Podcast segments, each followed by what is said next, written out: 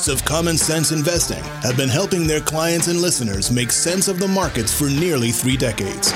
Using a conservative, diversified, value oriented approach to investing, they strive to make you a better educated, well informed investor. And now here's your host, Eric Whiteman. The market has gone up for three weeks in a row. The S&P is above 3,000 for the first time since July, and that's within striking distance of the previous high, which is about 3027. We had a mixed bag of good news come out lately, including some optimism surrounding the trade talks with China, uh, China which is set to resume early October, strong retail sales numbers, which were better than expected, and we got a little help from our friends at the ECB, which announced an aggressive stimulus package. What's put a damper on things was the drone attacks in Saudi Arabia this past weekend, which took about 5.5% of the world's oil supply offline. And we're getting varying reports on how long it's actually going to take to get it back up online.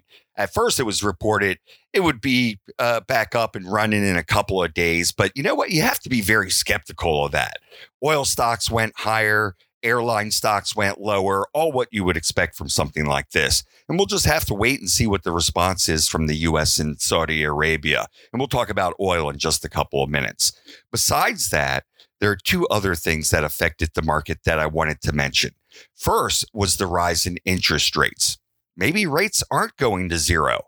The yield on the 10 year treasury last week went from 1.46% to 1.91%. Folks, that is a big move. If you own bonds, you know that when yields go up, bond prices go down. So you could very well have seen the value of your bond portfolios uh, fall last week. We've had a big fall in yields over the last year or so look back at last November, the yield was sitting at, or the yield on the 10 year was sitting at 3.24%, just about three and a quarter percent. And now it's below 2%. With rates falling and then spiking as they have recently, I think the key takeaway here is it's important to keep these moves in context. Just as the collapse in treasury yields last November didn't indicate that the US economy was headed for an imminent recession, the rapid, well, albeit, modest recovery doesn't indicate that all the dark clouds are gone from the horizon either. The Fed meets this week and the market is pricing in a quarter point rate cut, 25 basis points, but that's not a sure thing. If they do, that could relieve some concerns about an inverted yield curve, but we still only have an economy growing in the 2% range. The other thing that I thought was interesting is that you're seeing a rotation out of growth stocks into value stocks.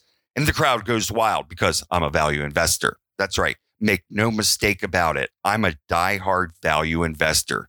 But I think people get too hung up on what's value and what's growth, or rather, they get hung up on trying to define a business as one or the other. I think value and growth are joined at the hip. You always see the headline growth stocks are outperforming value stocks, or the other way around although we haven't seen value, the value indexes beating the growth indexes for quite a long time. Things aren't always nice and neat as we'd like them to be. For example, we started buying Apple, symbol AAPL, started buying Apple years ago. Apple, it's a growth stock. They were growing 30% a year. It was a tech company. It was clearly a growth stock. But Apple was also trading at 12 times earnings, which was a big discount to what the market was trading at at the time, had no debt, and it was clearly a value stock. So you can have both growth and value. I've said it before and I'll say it again. You just buy great businesses that are growing, that are run by good managers, and you don't overpay for them. Let's move on. Let's talk a little bit about the technicals because I know a lot of you folks follow them. I'm a fundamental type of investor, but it always pays to keep an eye on the technicals, right? I have to say that we've seen some big improvements so far this month. The market has broadened out to include the small caps, the mid caps, and the value stocks that I just mentioned. To give you an example, the value line geometric index, that's the index that has 1600 stocks in it.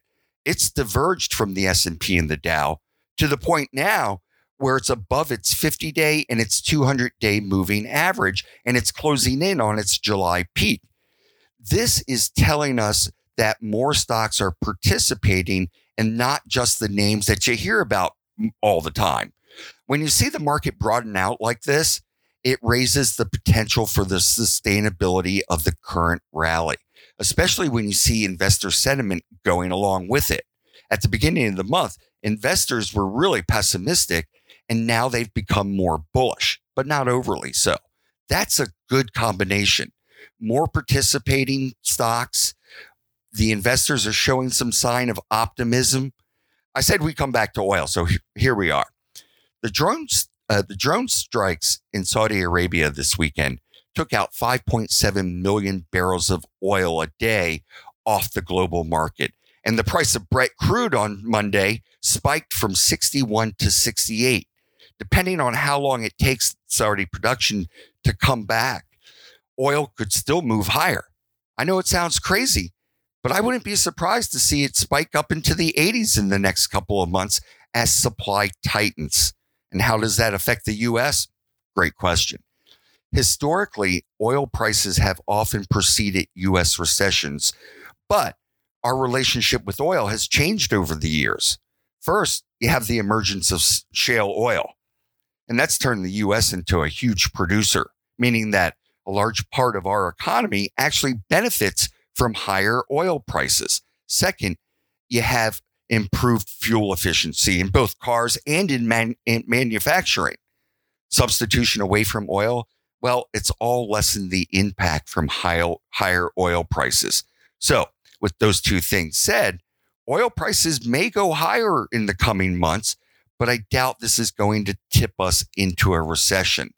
The two energy stocks that we've talked about on the show over the last couple of years have been Chevron and ExxonMobil. And let me stick, stick with uh, Chevron today, symbol CVX. It's trading at about 124, and it's been stuck in this trading range for a while now where it bounces around from 115 to 125 and then back again and then back again. And that's it's been doing that for the last year and a half. What I like about it, or what I like about them, is that they've been delivering pretty robust growth because of new production from the Permian Basin, the Gulf of Mexico, and Western Australia. In 2018, it realized what you would call peer leading volume growth of 7%. And they said that you could expect similar results for all of this year. Now, I would expect cash flow to continue to rise over the next five years because of cost cutting and the addition of higher margin volumes, which should result in greater free cash flow. And I love free cash flow because free cash flow pays the dividend. So, what do you do here? I don't want to try and trade oil. Oil prices are going to be jumping around all over the place. If I own Chevron, I'd stay with it. If you don't own any of the oils, I'd say that you could start buying some under 120. At that point, I'd also be collecting a 4% dividend. Now, over the next few weeks, I'm going to be drilling down on a few stocks and getting a little bit more in depth than usual on some of our favorites, because hopefully it'll help you with your research as you go along. If you want help developing a financial plan that suits you, give us a call. We'd be happy to help. The number is 301 770 5234. As a matter of fact, I'm doing a couple of seminars coming up in October. And if you want to come out and meet us, learn about what we do for our clients, well, let me know. We're emailing, well, we're mailing out invites to certain people. But if you want to get on the list, just call me. You have the number or email me at podcast, which is plural, podcast at xmlfg.com. The more the merrier, but frankly, we have limited space and they sell out pretty quickly. So if you do, give a call, email us, what have you. Okay, that's all we have time for this week. We'll be back next Wednesday. Until then, remember, it's just as important to protect your assets as it is to grow. This is Eric Whiteman, and this has been Common Sense Investing.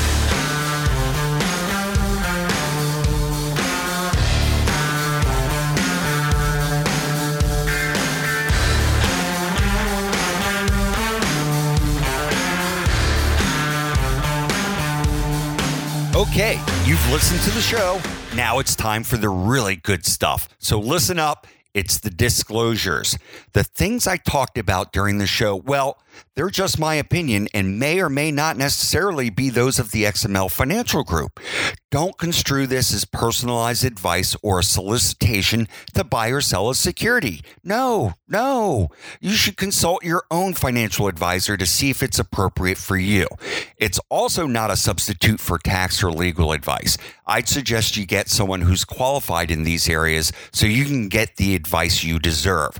When you're talking about asset allocation, diversification, rebalancing, they don't guarantee better results and they don't eliminate the risk of losses. In investing, there are no guarantees. Just because you use these strategies doesn't mean you'll outperform someone or something who doesn't.